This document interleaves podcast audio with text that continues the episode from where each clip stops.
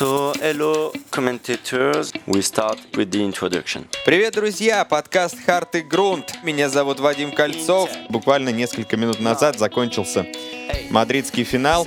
Рядом со мной сейчас Александр Ираклевич Митревели, заслуженный мастер спорта СССР по теннису, бывшая девятая ракетка мира, финалист Уимблдона 1973 года и неоднократный полуфиналист и четвертьфиналист многих других турниров, в том числе самых крупных мировых. Александр Аклевич, здравствуйте. Здравствуйте, приветствую вас. Я начну довольно общо. На ваш взгляд, что сейчас происходит в мужском теннисе?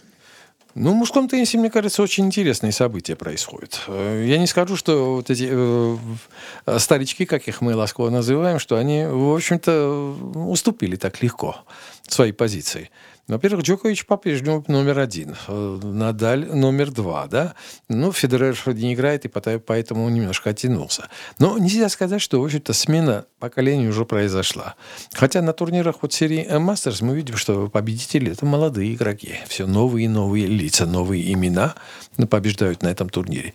Поэтому вот, э, ну что, мы, я думаю, что где-то надо нам подождать еще месяца два, вот до молдовского, окончания молдовского турнира, и тогда картина будет более ясная. Кто же, кто же, в общем-то, произошла уже полностью смена, да, и появились новые имена, новые чемпионы, победители турнира Большого шлема. Потому что, ну что, да, Тим выиграл один, но тогда не играли многие, когда он выиграл свой турнир Большого шлема. А пока побеждают-то вот все те, все те, кто и побеждал раньше, да, кто-то из них. Но посмотрим, во всяком случае, должен быть тогда повержен король грунтовых кортов, это Рафаэль Надаль, ну и король травяных кортов Роджер Федерер.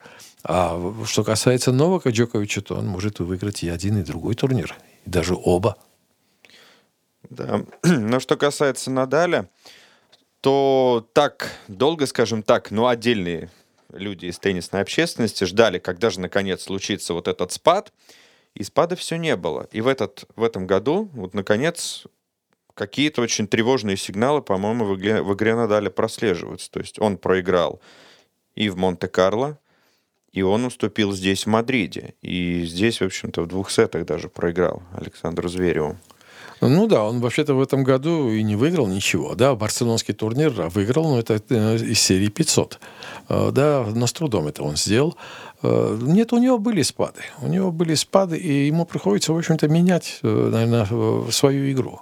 Он уже давно это стал делать. Э, ну, вспомним первого Надаля, когда он только появился, и когда он одерживал победы, он играл исключительно на задней линии, держал мяч. Ну, а потом стало понятно, что такой игрой, в общем-то, больших успехов не добиться. Он амбициозный парень, ему хотелось выиграть все. И он стал менять игру, он стал атаковать, он стал лучше подавать, он все время работал над подачей. Нельзя сказать, что подача у него лучшая в мире, но, во всяком случае, это не та уже подача, которая была. Правда, пришлось пожертвовать качеством подачи, потому что у него процент тогда был за, зашкаливал за 90 даже. Он вводил мяч в игру. Сейчас это уже процент где-то на 65-70, наверное, потому что он старается и подать на вылет но э, и менять стал стиль игры, потому что сейчас уже он нет той скорости, которая была. Он же имел превосходство над всеми игроками, безуслов, безусловное превосходство в скорости. Да? Он там, казалось, даже мог оббежать вокруг вот, мяча и так вот сыграть и выиграть. Сейчас этого уже нет. Поэтому ему приходится менять игру. Она сейчас должна быть... Вот я вспоминаю Агаси, он то же самое, такая же проблема была. У всех этих великовозрастных игроков, у них им тяжело уже забивать, потому что не той скорости нет, и, и уже не так подойдешь и не так сильно не ударишь. И Агаси тоже менял игру, и она стала у него очень стабильной, он перестал ошибаться. Вообще, ему надо было его обыграть так приспосабливался все время к игре вот этих новых игроков, которые появлялись. То же самое происходило и с Надалем, но у него были, в отличие от э, Агаси, у него все-таки игра а, более затратная физически. Ему тяжело, он, ему приходится за каждый мяч биться, потому что у него такая... Он забегает все время, все время ему приходится забегать, закрывать левый угол. С, с двухручного удара вот этого справа он, в общем-то, очень редко атакует и не умеет это даже, может быть, по-настоящему хорошо делать. Обводить, да. Но вот атаковать, чтобы... А сейчас уже и с той, и с другой стороны вот эти молодые теннисисты в совершенстве владеют этими ударами. Поэтому Надалю стало тяжело. Вот мы видим, что он очень мало стал выигрывать. И при том уже и нервная система уже другая. И поэтому и ошибки пошли, невынужденные ошибки в таких ситуациях, в которых он вообще никогда раньше не ошибался. А вот э, я обращал внимание, что вы в своих эфирах с Анной Владимировной, э, вы уже акцентировали внимание на нервной системе. Вот э, скажите, вот что в 35 происходит? Происходит какое-то перенасыщение от количества сыгранных турниров, ударов, или вот как именно нервная система страдает, когда возрастной теннисист? Когда в тот раз вы проводили пример свежей нервной системы, вы говорили с, э, про Алекса Доминора, про то, что у него совсем свежая нервная система. Вот как это устроено? Ну, это связано с возрастом и с большим количеством выступлений. Хотя вот, э, наверное, суперзвездам все-таки позволительно, да, всегда. Тоже Федерер взял, он никогда больше двух турниров подряд не играл. Если вспомнить, допустим, там немножечко подальше заглянуть, то Джимми Коннорс был, наверное, таким, который никогда не Которого играл вы больше... обыгрывали. Да, но который не играл больше двух турниров никогда. Он тоже выкладывался полностью за каждый мяч. Он ну, бегал за каждым мячом. Ну, двуручный удар потом он предполагает все-таки вот такую, э, такую, наверное, тактику ведения борьбы. То есть он все время в игре, все время он выкладывался тоже. И тоже делал перерывы. Два, два, две недели сыграет максимум. Потом на две, на три недели уходил, тренировался, отдыхал и готовился. И то же самое Федерер. То же самое Надаль. Но у Надаля было очень много травм. У Федерера не было этих травм. Вот что. Федерер, он, пожалуй, единственный теннисист, который, ну, там, получал травму, он по, по глупости, там, с детьми играл, там, и получил травму, да. А, а так, по игровых травм у него не было, как таковых, да. Но сейчас вот немножко, может быть, э, спина что-то у него побаливает, но это уже 40 лет, а что Ну да, ему уже. Это понятно. И поэтому и нервная система оттуда. Вот когда ты переживаешь, когда ты нездоров, а тебе приходится играть, да, э, тебе не хочется никому показать, что у тебя что это что-то все болит, да, ты скрываешь, не говоришь, не прессе никому. Это все откладывается, это причем приходится играть. Э, и ну, сколько лет уже на высоком уровне играют эти ребята. И поэтому, конечно, нервная система не выдерживает. Не железная же она. Вообще интересно, конечно, что сейчас Надаль, придумает ли он что-нибудь. Вообще вот я сколько слежу за карьерой Рафы, ну, как мне кажется, он один из наиболее адаптивных игроков. Вот действительно, мы с вами сейчас вспоминали того самого первого Надаля, который, ну, можно сказать, наверное, в 2005-м, он в 2004-м появился э, на широких теннисных просторах. То есть сначала он многим не нравился своим внешним видом, то есть своей формой одеваться. Он в итоге из... вот, поменялся рано или поздно, стал более классически одеваться. Его упрекали, что он не знает английский язык, что он интервью говорит по-испански. Он выучил английский язык, стал давать интервью так, чтобы быть воспитанным, более традиционным классическим теннисистом. Его упрекали за его пассивный стиль играть. Он стал играть активно, и эти, в общем-то, претензии отпали. И вот, кстати, по поводу бэкхенда. Действительно, раньше у него бэкхенд, э, вот как вы сейчас сказали, он у него служил как раз он в основном как обводящий удар у него шел. Ну, либо как удар, естественно, ну, один из главных ударов теннисиста. Но действительно в последнее время бросается в глаза, вот уже, ну, наверное, даже не последний год, а побольше, что он стал пробивать именно с бэкхенда. То есть, потому что постоянно забегать, как раньше, ему уже не по силам. Э, я не соглашусь, что он стал пробивать, потому что он в основном переходит на резанный удар. Он не пробивает. В том-то и дело, что в темпе он уже уступает. И поэтому, когда резанный удар, это хорошо для смены ритма, да, э, для смены темпа. Но э, с него-то ты особенно-то ты на задней линии не поиграешь. Это как постоянно, что ли, у него такого удара и нет. Это как бы ты отдаешь инициативу сопернику, да. Если, ну, молодым, может быть, еще и тяжело по низкому мячу бить, а другие тоже, тоже Федерер или там, допустим, ну, э, другие теннисисты, Джокович и многие другие, Мари, они все эти мячи обрабатывали, и темпе терял э, Рафа. Что касается его одежды, то здесь э, от него мало что зависело. Это ему сделали, это Nike ему все это. Они специально для него готовили эту форму. Они знали, как, какую надо форму подготовить для него, да, чтобы она отличалась от других, от всех, так же, как и Федереру они, они в общем-то, это лицо. Лицо Nike, и то же самое и Федерер. Им для них специально шьют одежду. Это не, не остальные, как бы, другие все теннисисты, которым так дают одинаковую форму. У них особая. Но то, что он не смог вот избавиться от тех привычек, которые у него были, которые многие очень не нравятся, да, ну, это, вы знаете, тяжело, потому что это как то же самое в технике. Если ты уже у тебя укоренило что-то, поменять это очень тяжело. То есть, если ты ему скажешь, что вот это не делай этого, да, то он будет обращать внимание не на игру, а именно на вот эти вещи. И они отвлекают отвлекают, поэтому э, тоже дядя, например, боялся ему это сказать, э, да, что, допустим, это плохо выглядит, и давай от этого как-нибудь избавься. Это укоренилось с детских времен, э, когда там плохая форма была, когда что-то не так сидело на нем и так далее. Поэтому тут, ну что, он вообще-то как таковой очень общительный парень, его все любят в туре. Это не Федерер замкнут, он больше со своими, допустим, допустим, да, и Джокович тоже со своими. Хотя он тоже очень общительный, особенно с прессой. Но как-то вот э, они все, э, их имидж как бы гаснет по сравнению с Федерером. Вот Федерер, он настолько правильный, настолько хороший и настолько интересно играл, да, всегда, что, в общем-то, на первом месте безоговорочно его ставили почти все. А потом это Рафа, потому что Рафа тоже самобытный теннисист. Вот всегда стараются же подражать первым игрокам. Вот э, по поведению, по стилю да, игры, там, как они выполняют тот или иной удар, да, подражать, копировать и так далее. Рафу невозможно копировать. Вот Федерер, он классический игрок, да, вот да, хорошо было бы так играть, как Федерер слева или справа. И подражают многие, почти что у них получается. А вот Рафу невозможно просто так играть, потому что это он один, он одними останется. Таким вот, такой вот, как и Борг такой был, например, вот тоже, его тоже нельзя было никак подражать Боргу.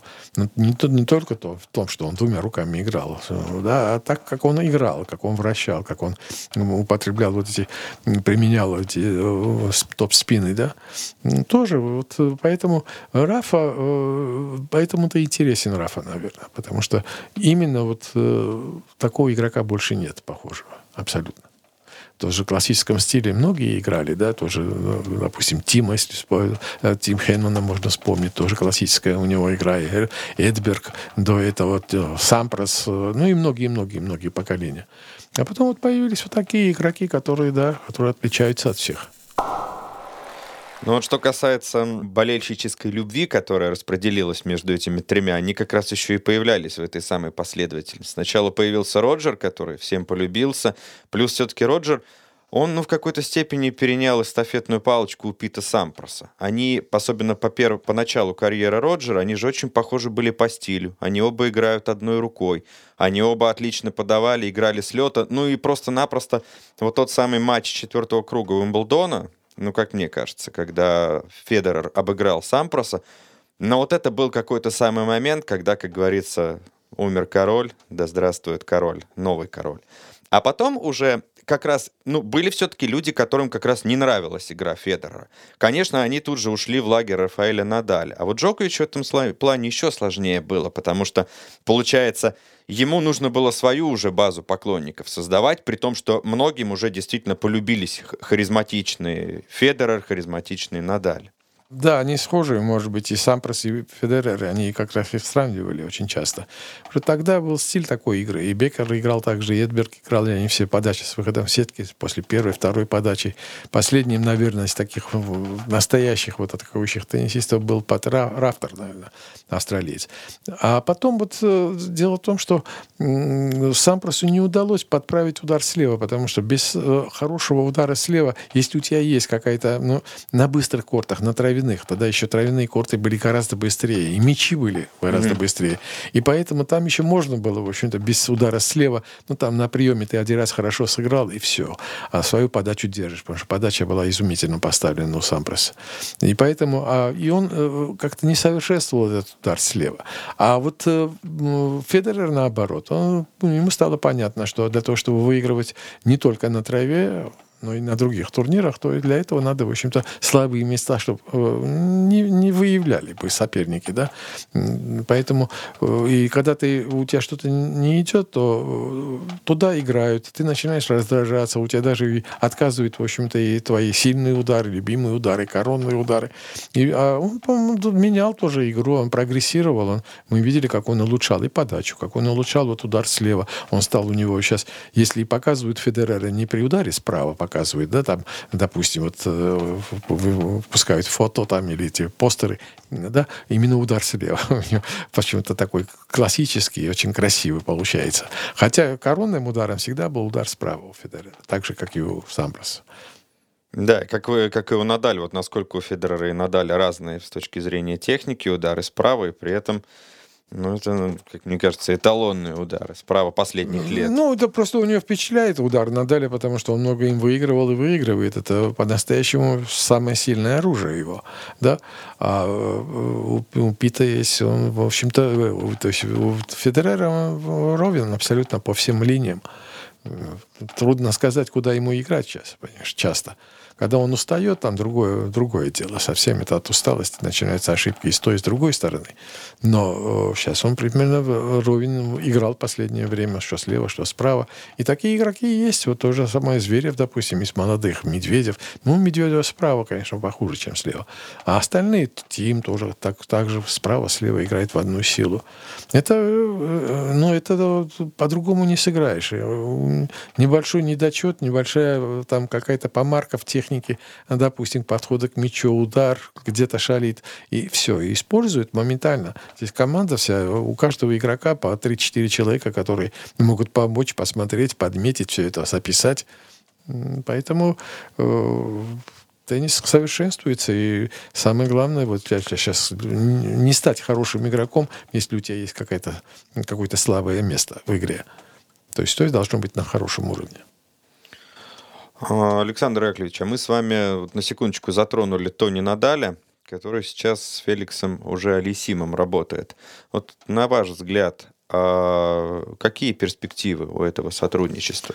Мне кажется, что хорошие. Здесь вот э, очень сложно допустим, работа с таким теннисистом, как Александр Зверев, потому что вот мы видели, что сколько там попробовали всех, всех, причем хороших специалистов, которые теннисисты в прошлом и не, но хорошие специалисты, никто не подошел.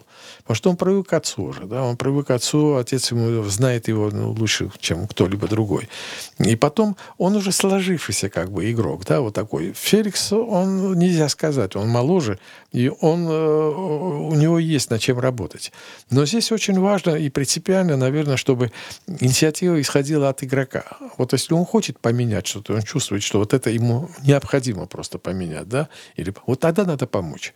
Потом же самому, допустим, вмешиваться и говорить, что вот, у тебя, вот, вот этот удар у тебя под, э, под, не на, на должном уровне. Вот его, его надо улучшать. Да? А сам игрок не хочет это делать. И у него получается вот это получается противоречие, да, он э, вроде бы тренирует, ты его заставляешь тренировать, а на самом деле и тот удар, в общем-то, он до конца не верит в него, и тот, который был у него хороший, он его, и его стал терять. И он начинает нервничать и сваливать, в общем-то, на тренера уже, конечно.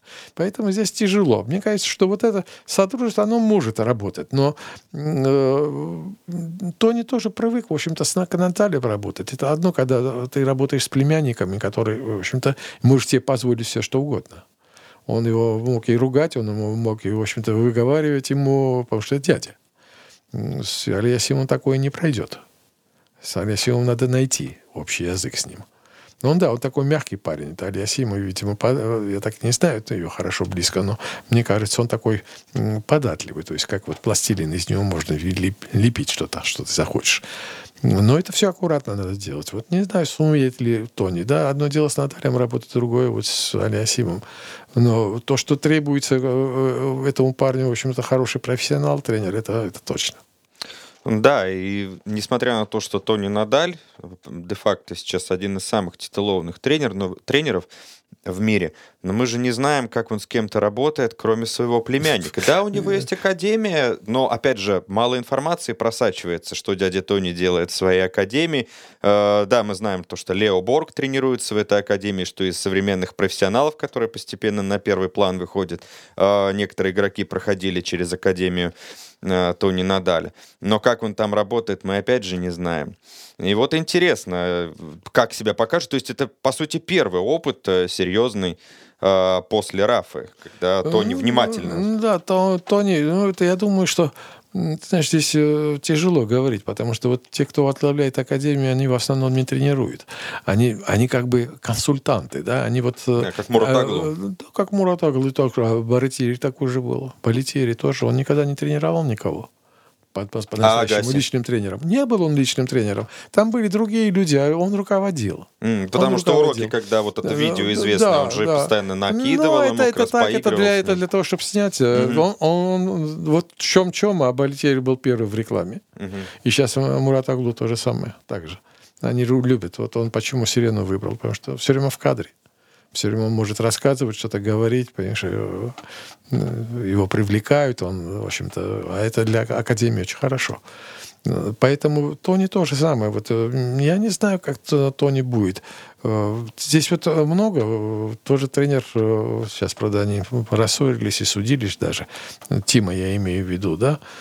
Тоже там Академия в Вене же. Вот, вот. Гюнтера Бресника? Да, Бресник. Он очень хороший специалист, но он никогда ни с кем не ездил. И вот он впервые поменял как бы свою жизнь и стал э, сопровождать Тима по поездкам. Ну, что из этого получилось, вот мы как раз ну, да. увидели. Поэтому это тяжело сказать. Вот э, Тони сумеет э, да, наладить.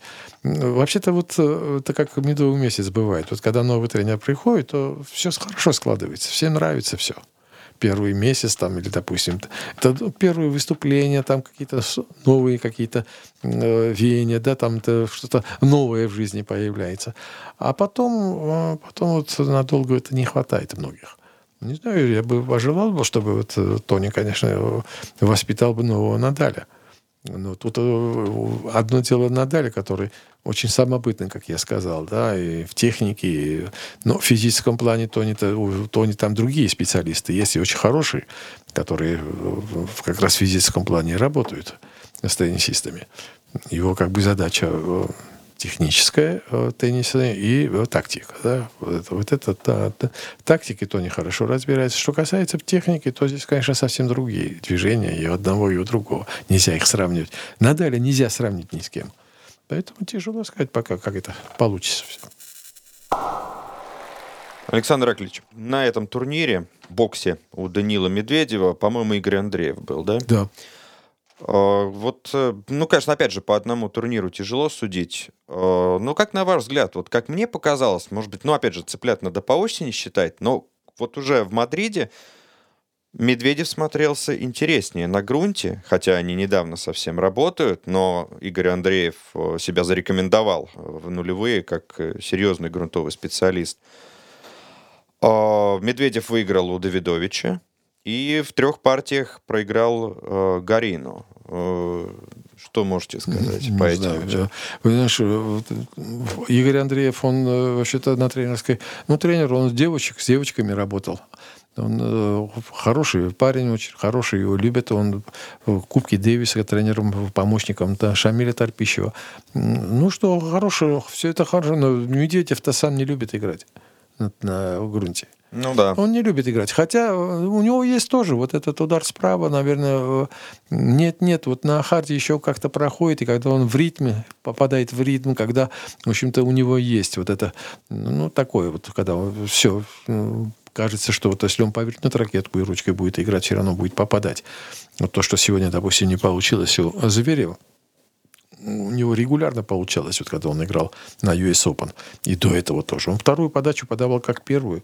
Играл вот эту так самую рулетку, да, они называют американскую, это в Америке называют русскую, это рулетка. Это вторая подача, вот как первая, это рулетка, так настоящая.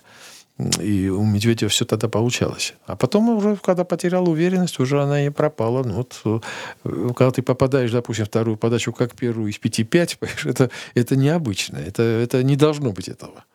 Это, это, это зак, незакономерно, понимаешь? Это аномально. Вот э, закономерно, когда ты подаешь вторую подачу, умеешь хорошо подавать. И ты вторую подачу подаешь, правда, вот как Беретини, допустим. Да? А э, вот э, вторая подача вот так, когда выстреливаешь, да, играешь рулетку, как я называю, то здесь, наверное, ну, можешь один, один раз попасть из четырех, а можешь и не попасть из пяти. С зверем то, то, то, как раз то же самое, то же самое и произошло. Поэтому, э, ну что, Медведев, он э, должен научиться играть. Он и на траве тоже, ну что, только на харде будет играть, что ли? Ему же надо играть и на траве тоже научиться играть. Здесь, э, не знаю, Игорь поможет ему или нет, э, потому что у него есть свой специалист, тот самый парень вмешиваться, наверное, в дела главного тренера не стоит. То есть здесь тоже может быть и конфликт такой да, между если они договорятся, так, если все по, по-товарищески хорошо, это одно. Поэтому ну, Игорь, может быть, на этой стадии, когда играют на, вот на, во Франции, играют на земляных кортах, или во Франции, или там в Испании, в Италии, ну, будет помогать ему. Ну, сам Игорь, ну, так, как сказать, знаешь, он э, не универсальным был теннисистом, ну, мягко говоря, да. А сейчас вот теннис все-таки требует универсализма, ты знаешь, требует вот сможет вот это сделать. Он, он разбирается в теннисе, но сам-то он был, не был. Но на примере того же, допустим, Висенте, да, вот я хорошо его знаю. Это тренер э, Рублева. Рублева, да. И вот э, он тоже был таким же, как Игорь Андреев. Он тоже вот одним ударом справа играл, слева у него не было хорошего удара. Ну, был быстрый, феноменально быстрый.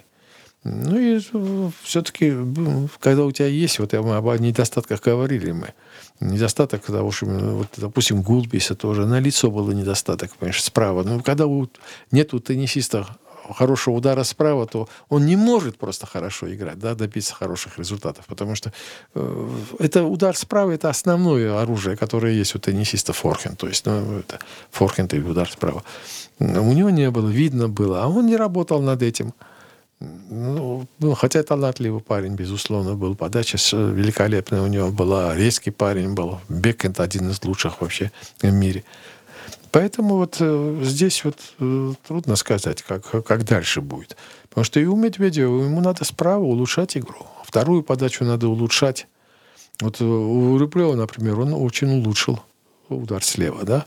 Вторую подачу улучшил, потому что у него были двойные. Нет, она еще, она еще недостаточно, как бы, да, э, по уровню. Она не, как бы, немножко отстает от других ударов Андрея. Но он и в тактическом плане прибавил, то есть перестал уже швырять мячи, да, он сейчас уже направленно действует очень так э, организованно, как бы, да. Поэтому это одно. А вот у Медведева сейчас, э, мне кажется, небольшие проблемы есть в этом плане. Потому что он очень хорошо, здорово сыграл вот эту серию вот этих турниров, когда, когда и о нем не заговорили, а здорово, да, вот эту американскую серию до этого играл еще хорошо там в Канаде, вот эта вся серия до этого в Вашингтоне, он все эти турниры, потом после US Open тоже продолжил хорошо играть. Но он так, на таком подъеме был, душевном, хорошем подъеме был. Ну, так играть все время на, на пределе, как бы, вот, да, ну, тяжело, тяжело. Поэтому вот э, в этом плане, вот, мне кажется, у Андрея получше дела. Э, он как-то стабильнее стал сейчас выглядеть на всех покрытиях. И на траве, и на, я думаю, и на траве тоже он будет хорошо играть. Должен хорошо играть. Ну, посмотрим. Александр Аклич, если брать теннис в вашу эпоху, если можно поспорить с тем, что ну, с отскока сейчас более стабильно играют в среднем теннисисты. Но вот мне кажется, с лета играли в те времена, когда играли вы, лучше, чем сейчас. Это так? Да, с Люта играли лучше, но там и другие, другие условия были. Ну, нельзя сравнивать, понимаешь, нельзя сравнивать ту игру, это, это везде так, э, понимаешь, во всех видах спорта. Ну, как, как вот сейчас совершенствуется да, спорт вообще? Не только теннис, а любой вид спорта, да, ну что, быстрее и мощнее, да, вот, вот два девиза, которые есть, да, обязательно. Быстрее и надо и мощнее играть. Ну вот э, так и играли, прибавляли. Тут, э, ну как можно соперничать, допустим, э, с инвентарем теперешним, да, вот мы играли деревянными ракетками. Это все другое совсем было. Совсем другое было, другие правила были, отдыха не было. Мы играли по пять сетов, понимаешь, одиночную пару, еще смешанную пару. Играли в один день из пяти сетов, понимаешь, одиночную пару а и, и, и смешанную. Там за женщину надо было еще тоже бегать, понимаешь закрывать корт. Это еще нагрузка была. И играли все. Играли все деревянными ракетками, да. Было такое. Ни, условий не было никаких. В Умблдоне, например, даже стульев не было, нельзя было садиться. То есть водичку Надо... можно было попить просто... Попить и все при, при смене mm. сторон. И иди. Причем выходили все только с ракетками, никаких других дополнительных вещей не было. А деревянной ракеткой более мягкий удар или еще какие-то характеристики? То есть сложнее вращать? Ну, э, сейчас, когда смотришь, мне кажется, что это, это ракетка от настольного тенниса, который мы играли. Просто не верится, что этой ракеткой можно было играть. Я начинал в 95-м тренироваться и просто ей практически не успел поиграть. То есть она у меня когда-то дома лежала, но начинал я уже с самого начала играть именно графитовой ракеткой. Но вот я помню, что у нее была очень слабая натяжка в сравнении с э, графитовой ракеткой. Ну, естественно, само поле, площадь струнной поверхности совсем маленькая. Ну, ты затронул тему такую, это вообще, видишь, мы же сами же натягивали часто. На глазок, на руку, на ощущение только там никакого не было прибора, чтобы ты может, мог, в общем-то, регулировать, да, натяжку. Это потом появились машины только. И все сами себе тянули, то есть и лейвер, и... Нет, ну там на, на крупных турнирах, которые они играли, там, конечно, мастера были, Мгм. которые тянули. То есть стрингеры уже а, тогда стрингеры были. были. Но машин не было так как таковых вот этих. Э, Но это только для хороших игроков. Тогда же э, не было рейтинга.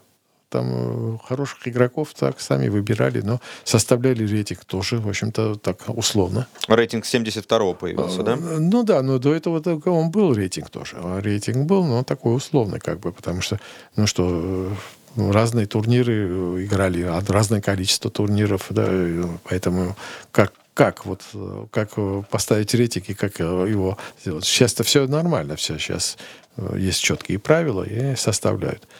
Ну, многое что было. Профессиональных не было арбитров, которые, в общем-то, тоже судить не умели, понимаешь? Э, Особенно линейные арбитры, да? Они были все любителями же. Их там с работы, если отпускали, вот они приходили и судили, да? Потому что э, уже тогда, когда э, игроки стали профессионалами. Еще судейский корпус весь был любительский.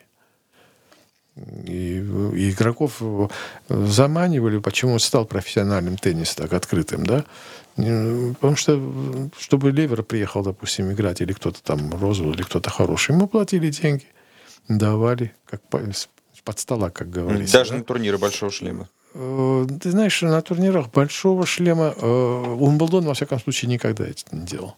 Другие, может быть, да. Ну, вот американцы, например, пригоняли самолет, специальный самолет для теннисистов из Европы, да, вот в Амстердаме был самолет, туда съезжались все, и потом, вот, так как дорого было, в общем-то, всем лететь, вот они э, организовывали один самолет. И э, одним самолетом они европейцев всех везли на US Open, а затем обратно доставляли в Европу. Э, ну, Там много в Австралию то же самое заманивали как-то, понимаешь, старались заманить, потому что тяжело было в этом плане. Сейчас это все организовано, все это, все, никаких проблем нет у игроков, особенно те, которые в сотню входят. Уже, в общем-то, все, все и стирают за них, и гостиницу оплачивают, и транспорт, и все. А тут на- нам приходилось все это платить за это. Да, честно говоря, тяжело сейчас э, представить. И вот я думаю, что нам, нашим слушателям, будет очень интересно послушать э, ваш рассказ о теннисе того времени, потому что, ну, конечно, мир в целом сильно прогрессировал за эти 50 лет.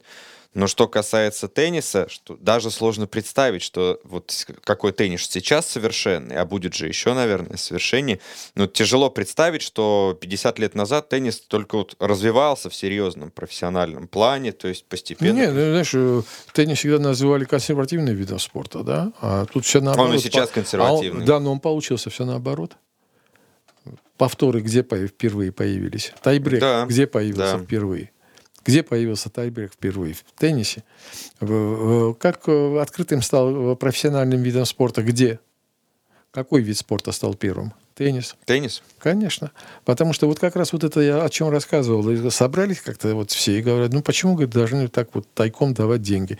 Давайте их положим на стол и будем разыгрывать. Честно, и как и что. А в конце концов, все-таки пришли вот э, для того, чтобы заманить, опять-таки, игроков вот, хороших, да, чтобы они не отказались от игры. Потому что звезда привлекает зрителей, да, и, и в коммерческом плане реклама и так далее.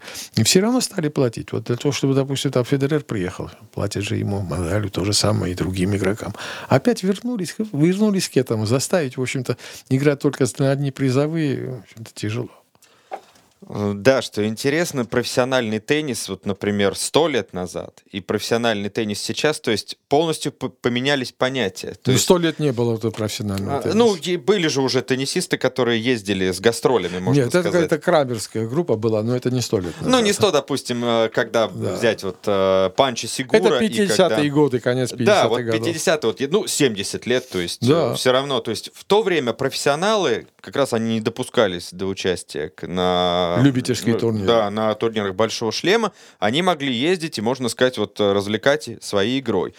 А сейчас, напротив, выставочные матчи, то есть как, которые когда-то были профессиональными, сейчас на выставочных матчах также кто-то ездит и время от времени играет для болельщиков. А турниры Большого Шлема, напротив, это самые профессиональные турниры во всех смыслах, и в плане ну организации, да. и в плане игры. Поэтому-то я и думаю, что, допустим, э, тому же Федереру, может быть, и Надалю, да, может быть, уже и не стоит, в общем-то, портить себе имя и играть вот эти турниры, а играть показательные выступления, где они собирают огромное количество зрителей. И тут они могут, в общем-то, и не выкладываться полностью, и, в общем-то, чтобы люди любовались бы, да, красотой тенниса.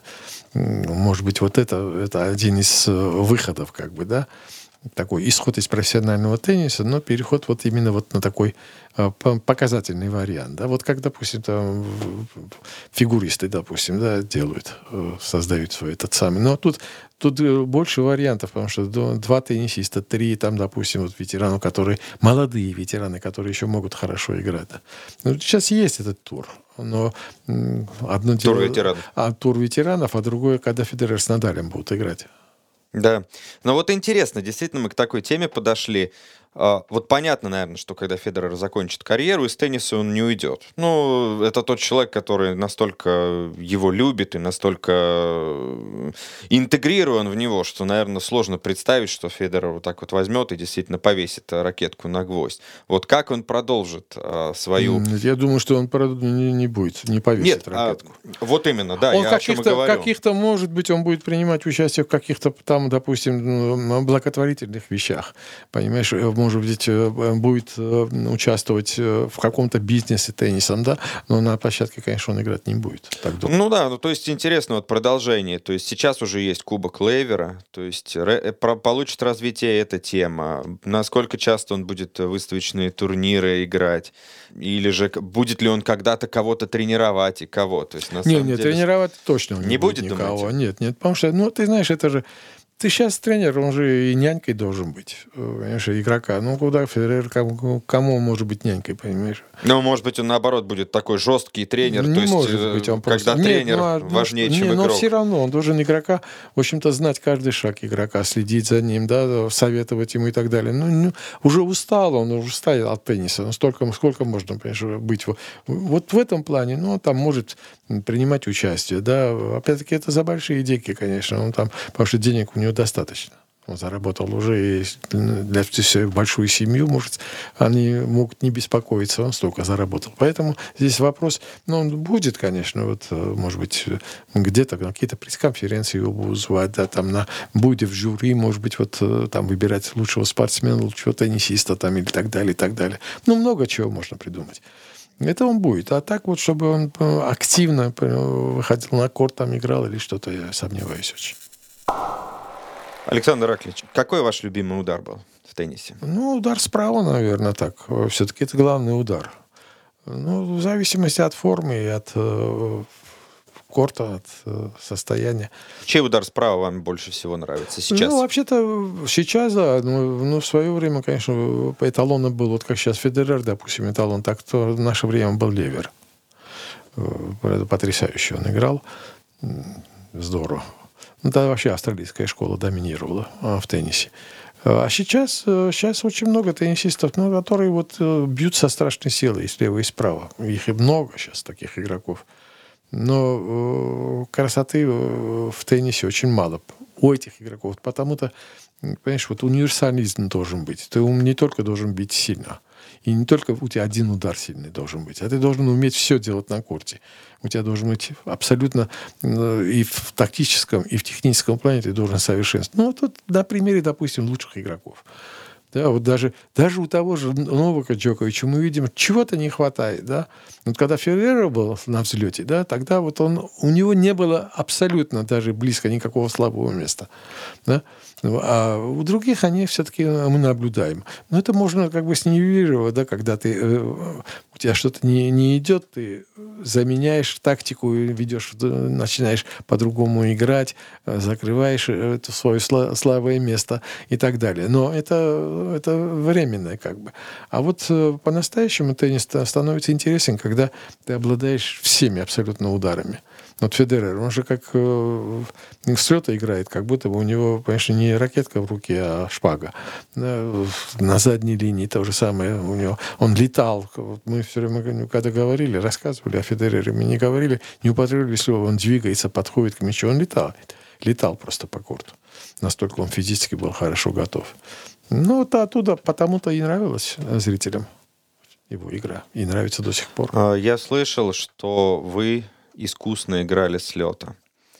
А, скажите, чей вот сейчас из молодых игроков, ну, все-таки сейчас, конечно, по большей части мяч разыгрывают сзади, но тем не менее есть некоторые теннисисты, ну вот, как мне кажется, Циципас очень неплохо, но у него вообще очень цельная, очень собранная игра. Вот чей, чей удар с лета вам нравится? Как вот действует, как готовит выход? Ну, помимо Федерера, потому что Федерер опять по-прежнему, в общем-то, ну, да, да, помимо него. Тут можно спорить, там, допустим, форхенд у кого лучше, у бэкхенд у кого лучше, подача у кого лучше, но удар с лета у Федерера, безусловно, лучше. Ну, вот тут, даже, тут даже сомнений больше. никаких нет, mm-hmm. сомнений никаких нет. Даже из а молодых касается... больше, потому что Лопес, все-таки Федерер, да, это а уже что касается молодых, игроки. молодых игроков, то здесь э, Наверное, потому что мало кто играл. Вот э, тоже Алия Симон умеет играть с лета хорошо. Но если вот ему как бы жизнь заставить немножко почаще э, выходить вперед, да, играть с лета, то и тогда приходит и совершенство, потому что вот тоже Александр Зверев вот сейчас стал немножко понимать так вроде бы, да, куда надо, в какую сторону при каком ударе надо играть, куда надо двигаться, занимать какую позицию, да, это же очень важно. Сейчас вот только-только он как бы начал, начал понимать эту игру. Кто еще с лета? Ну, Циципас, да, имеет игру хорошую, хорошую с лета. Э, ну, таких из сильных игроков я имею в виду, потому что, э, допустим, тоже, э, например, взять Стаховского, то же самое, это вот то поколение, да, тоже с лета. Он, кстати, Федерера обыграл на Умболдоне. Да, да. На центральном Этот корте. матч навсегда останется На центральном корте обыграл. Да. А потом следующий матч проиграл Мельцеру. Ну, это да, это, ну, это ну, то, в том матче-то он обыграл. Да. Вот так. Так что э, ну, много игроков, которые есть. Они, может быть, не очень сильно играют. Э, с это умеют играть, потому что это осталось от, того, от той э, тактики, которая была раньше. Потом они не совершенствовали. Тоже, допустим, Миша Зверев, он тоже играл в таком же стиле. А на задней линии он, ну, в общем-то, не работал над, над этими ударами. Поэтому два брата получилось абсолютно старший. Один теннис играл, а младший совсем другой. Да, действительно, они совершенно не похожи. Сервенд Воли от Миши да. и такой вообще чистейший бейслайнер Александр. А, Александр Аклич, в те времена, когда особенно вы начинали играть, еще тайбрей, ну, тайбрейка, насколько я помню, не было. То есть играли сет, можно сказать, до бесконечности. Какой самый крупный счет в сете? Ну вот вы какой помните? Какой у вас был? Ну, были затяжные матчи. Там 50 особенно Кубок Дэвиса мы играли, в общем-то, тоже без, без всего до конца. И там по 5 часов играли. Э, было очень-очень много таких матчей. Даже не вспомнить, какой счет самый большой был, но много таких было встреч э, затяжных. И, в общем-то, пятисетовых, конечно, из пятисетов же играли тогда все турниры. Да, турниры Большого шлема с первого круга из пятисетов играли. Все. И даже и маленькие турниры то же самое. Это уже Монте-Карловский турнир. Из трех играли только девушки.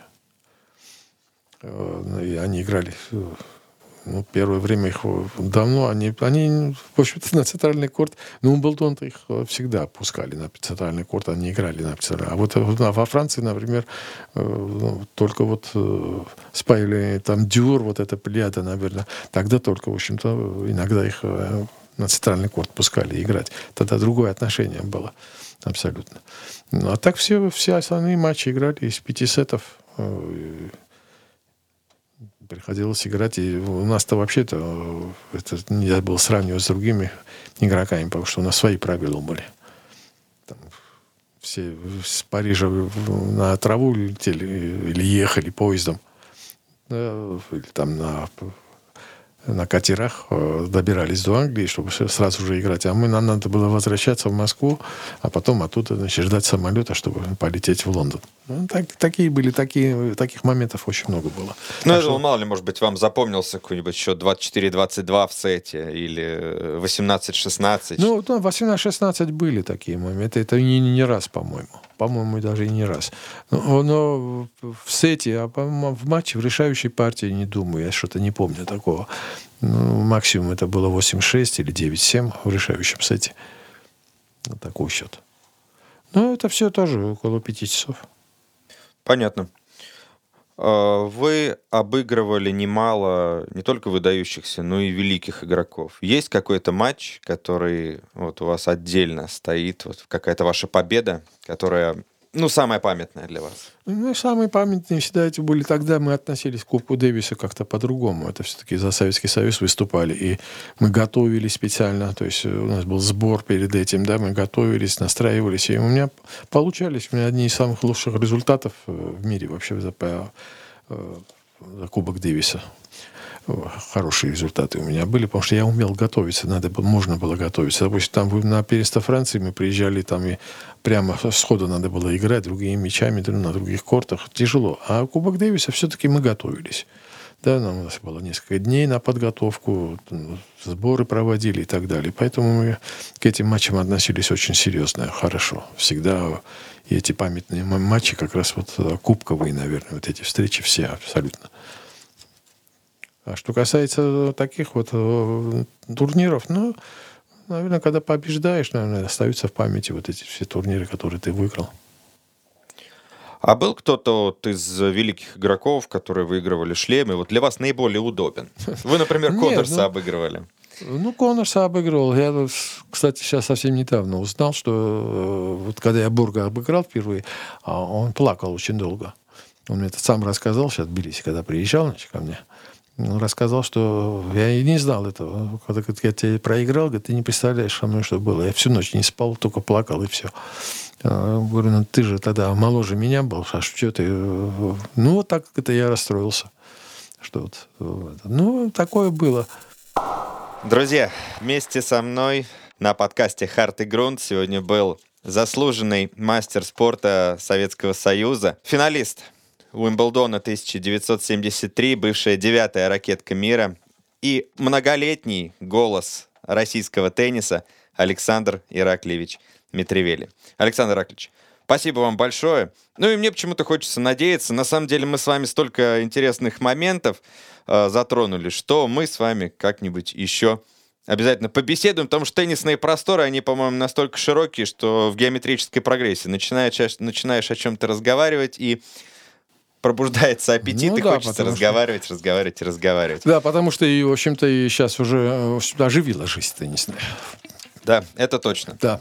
Спасибо вам большое. Пожалуйста. Друзья, надеюсь, вам будет интересно послушать наш подкаст и до новых встреч. Stand by break, please.